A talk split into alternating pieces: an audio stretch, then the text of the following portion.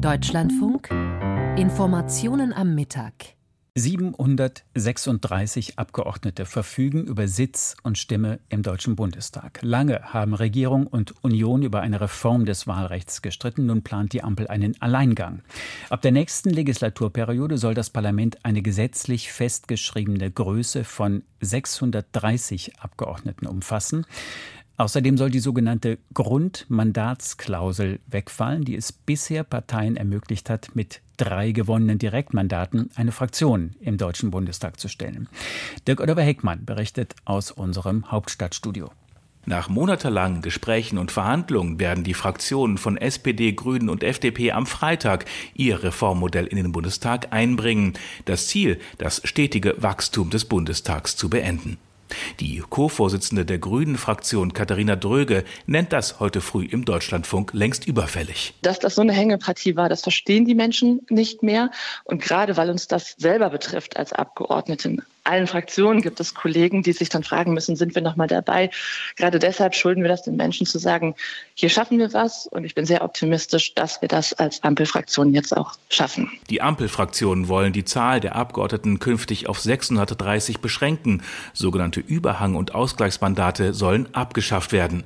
In Zukunft zieht nicht jeder erstplatzierter Direktkandidat eines Wahlkreises automatisch in den Bundestag ein, sondern nur, solange dies durch die Zweitstimme gedeckt ist. Die schlechtestplatzierten gehen dann leer aus.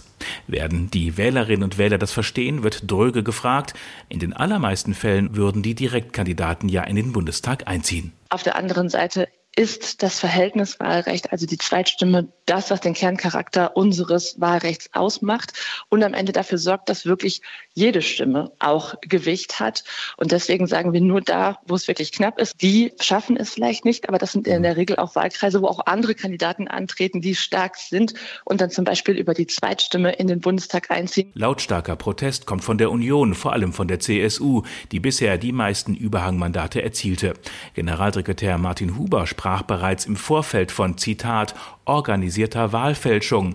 Direkt gewählten Abgeordneten den Einzug ins Parlament zu verweigern sei sonst nur aus Schurkenstaaten bekannt.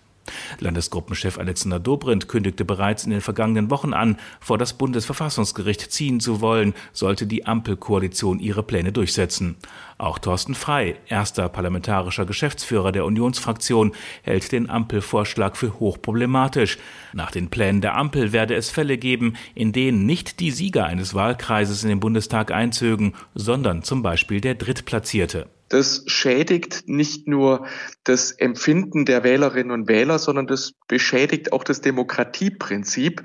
Darüber hinaus ist es so, dass es zu verwaisten Wahlkreisen kommen wird. Also gerade in den hoch umkämpften Bereichen wird es zukünftig keine Abgeordneten mehr geben. Und auch das dürfte an der Akzeptanz rühren und damit auch die Demokratie im ganzen Land beschädigen. Die Ampelfraktionen wollen außerdem die sogenannte Grund- Mandatsklausel abschaffen. Die besagt, dass eine Partei entsprechend ihrem Zweitstimmenergebnis in den Bundestag einzieht, auch wenn sie an der fünf Prozent Hürde scheitert, nämlich dann, wenn sie mindestens drei Direktmandate erzielt. Die Linke kam bei der Bundestagswahl auf vier Komma neun Prozent und profitierte von der Regelung. Der parlamentarische Geschäftsführer der Fraktion Jan Korte spricht gegenüber dem Deutschlandfunk Hauptstadtstudio von einem schäbigen Vorgehen gegen politische Gegner. Es ist nichts anderes als die politische finale Bekämpfung und der Versuch, die Linke äh, zu zerstören. Es ist ein atemberaubender Vorgang, der hier gemacht wird, und äh, das ist mit der Linken nicht zu machen. Katharina Dröge ficht die Kritik nicht an. Man werbe sehr dafür, dass die demokratische Opposition dem Vorschlag zustimmt. Benötigt werden ihre Stimmen allerdings nicht. Es wäre auch in den vergangenen Legislaturperioden gut gewesen, sich da gemeinsam zu verständigen. Klagen kann ich nicht ausschließen, aber wir haben das sehr gut mit Verfassungsjuristen geprüft und sind sicher, dass wir da auch einen verfassungsfesten Vorschlag vorlegen. Sagt Katharina Dröge von den Grünen. Die Union ist, wie in Dirk Oliver Heckmanns Bericht gehört, nicht amüsiert. Am Telefon ist Günter Krings, C D U, der rechtspolitische Sprecher der C D U C S U Fraktion im Deutschen Bundestag, direkt gewählt im Wahlkreis Mönchengladbach in Nordrhein-Westfalen. Guten Tag. Guten Tag, Herr Heinemann. Herr Krings, was kritisieren Sie genau? Also ich, man kann und muss zunächst das Verfahren kritisieren. Also wenn wir ähm, heute Morgen einen Vorschlag bekommen, der am Freitag bereits im Bundestag nicht eingebracht, sondern verabschiedet werden soll, dann hat man offenbar zu keinem Zeitpunkt wirklich ernsthafte Interessen gehabt, äh, einen Kompromiss oder einen Konsens äh, zu finden. Denn das sind ja noch mit der Grundmandatsklausel und anderen Punkten wesentliche Änderungen. Und man kann natürlich mit einer Mehrheit ein Wahlrecht verabschieden, aber das Verfassungsgericht selber hat ähm, darauf hingewiesen in der Vergangenheit, dass immer das Ziel sein muss, mit einer breiten Mehrheit das zu tun. Das wäre jetzt die knappste Mehrheit seit vielen Jahren, mit der man äh, Wahlrechtsänderungen beschließt. Wie gesagt, das ist verfassungsrechtlich formal vom Verfahren möglich, aber gegen gute Praxis der letzten Jahre. So, und dann gibt es natürlich vor allem zu kritisieren, dass fundamentale Fairnessregeln hier verletzt werden. Also ein Wahlkreissieger gewinnt seinen Wahlkreis, hat die Mehrheit dort in einem Wahlkreis ähm, und trotzdem zieht er nicht in den Deutschen Bundestag ein. Während ein Einzelbewerber, der ohne Parteibindung antritt, was ja möglich bleiben muss und möglich bleiben wird, da ist es ganz egal, wie knapp sein Sieg war und wie wenig Stimmen er gehabt hat. Wenn er der Erste unter den Wahlkreisbewerbern ist, kommt der natürlich in den Bundestag. Und insofern nenne ich das das Wahlrecht des betrogenen Wählers. Es wird Wähler geben, die haben für einen Kandidaten A gestimmt. Am Wahlabend stellen sie fest, super, der hat die Mehrheit. Und am nächsten Morgen heißt es, der kommt doch nicht nach Berlin, der kommt doch nicht in den Bundestag. Da frage ich mich, wird dieser Wähler beim nächsten Mal überhaupt noch zur Bundestagswahl gehen? Also ein gigantisches Projekt zur Reduzierung der Wahlbeteiligung. Herr Krings, was ist ungerecht, wenn wir jetzt die Perspektive mal wechseln? Wenn alle Parteien entsprechend ihrem Zweitstimmenergebnis im Deutschen Bundestag vertreten sind? Also ich denke mehr aus der Perspektive des Wählers und nicht aus der Perspektive der Parteien. So sollte ein Wahlrecht ja aufgebaut sein. Und der Wähler möchte seinen örtlichen Vertreter, Vertreterin haben und er möchte für eine Partei wählen. Und das hat das bisherige Wahlrecht auch gewährleistet. Er hat seinen örtlichen Ansprechpartner bekommen, der wichtig war für konkrete Anliegen. Der hat ein Wahlkreisbüro vor Ort und äh, er hat die Möglichkeit gehabt, äh, nach Parteipräferenz zu wählen. Und aus der Sicht des Wählers ist das eine echte Verschlechterung. Davon, von dem bisherigen System, profitieren vor allem C S U und A F D. Wieso sollten Überhangs- und Ausgleichsmandate überhaupt bestehen bleiben, die ja regelmäßig für einen sehr, sehr üppigen Bundestag sorgen?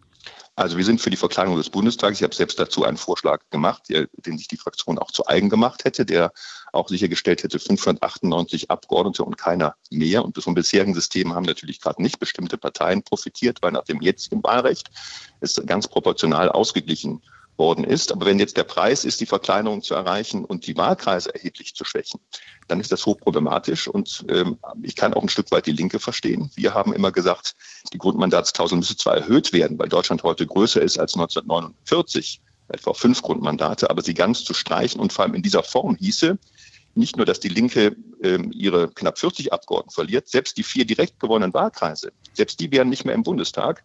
Und das wäre schon ein starkes Stück, finde ich. Und das könnte sich bei der C S U natürlich noch viel eklatanter auswirken. Sie haben vielleicht ein ganzes, großes Bundesland, wo es keinen mehr gibt, der direkt im Wahlkreis gewählt worden ist und dann nachher Mitglied des Bundestages wird. Um nochmal zu ähm, erklären, was Sie ganz am Anfang gesagt haben, oder richtig zu stellen, die Anzahl der Wahlkreise soll ja bestehen bleiben, unangetastet bei zweihundertneunundneunzig. Also dann die Anzahl der Abgeordneten, die einen Wahlkreis über die Erststimme gewinnen und trotzdem nicht in den Bundestag kommen sollen, dadurch ja eben möglichst klein gehalten werden. Das hatte Katharina Dröge ja auch eben gesagt. Also, hier hat sich die Ampel doch auf die Union zubewegt. Wieso bewegen Sie sich nicht?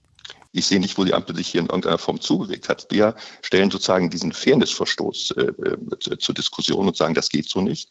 Denn was bringt es, wenn zwar formal zweihundertneunundneunzig Wahlkreise erhalten bleiben, aber es ein reiner Hoffnungswert wird? Also der, der Wahlkreissieg wird zum reinen Hoffnungswert. Man bekommt, man gewinnt Wahlkreise nicht, man bekommt sie zugeteilt.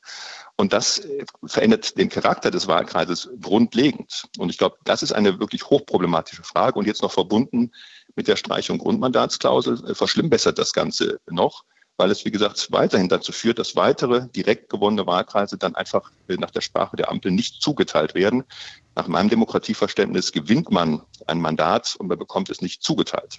Also eine Partei wie zum Beispiel die Linke, die vier Komma neun Prozent bei der Bundestagswahl erzielt hat, sollte aufgrund von drei Direktmandaten trotzdem im Bundestag vertreten sein? Ja, wir haben vorgeschlagen, fünf Grundmandate. Das heißt, sie müsste einen weiteren dazugewinnen, dann bekommt sie äh, die Sitze nach ihrem Prozentanteil. Aber nach äh, unseren Vorstellungen würde sie jedenfalls, selbst wenn wir ähm, äh, sozusagen, wenn sie die fünf Grundmandate nicht erreicht, würde sie in jedem Falle ja die direkt gewonnenen Wahlkreise behalten. Und das finde ich auch eigentlich gerecht, dass jemand, der einen Wahlkreis gewinnt, egal ob er von der Linken oder von einer anderen Partei ist, dann auch für diesen Wahlkreis in den Bundestag einzieht. Davon geht auch jeder Wähler aus. Also die Akzeptanz des Wahlrechts wird deutlich schlechter werden durch diese Änderung der Ampel. Aber Sie schichten jetzt eben auch Hürden auf, und zwar solche, die Ihnen passen.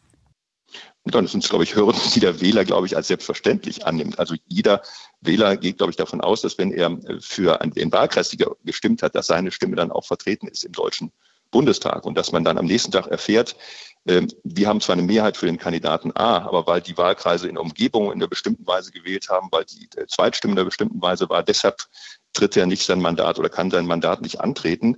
Das geht gegen jede Erwartung einer demokratischen Wahl. Herr Krings, wird die Union klagen? Sollte der Plan der Ampelkoalition jetzt mit den Stimmen der Ampel beschlossen werden? Sie haben ja mitbekommen, dass ich bewusst auch gar kein verfassungsrechtliches Argument bislang genannt habe, weil ich glaube, auch Ihre Hörerinnen und Hörer haben mehr Interesse an einer politischen Bewertung. Die ist ziemlich eindeutig äh, bei, bei, diesem, bei diesem Vorschlag. Äh, ob es eine Klage gibt, das behalten wir uns vor, aber das ist jetzt nicht die Frage. Wir wollen es politisch äh, kritisieren und auch die Schwachpunkte offenlegen politisch.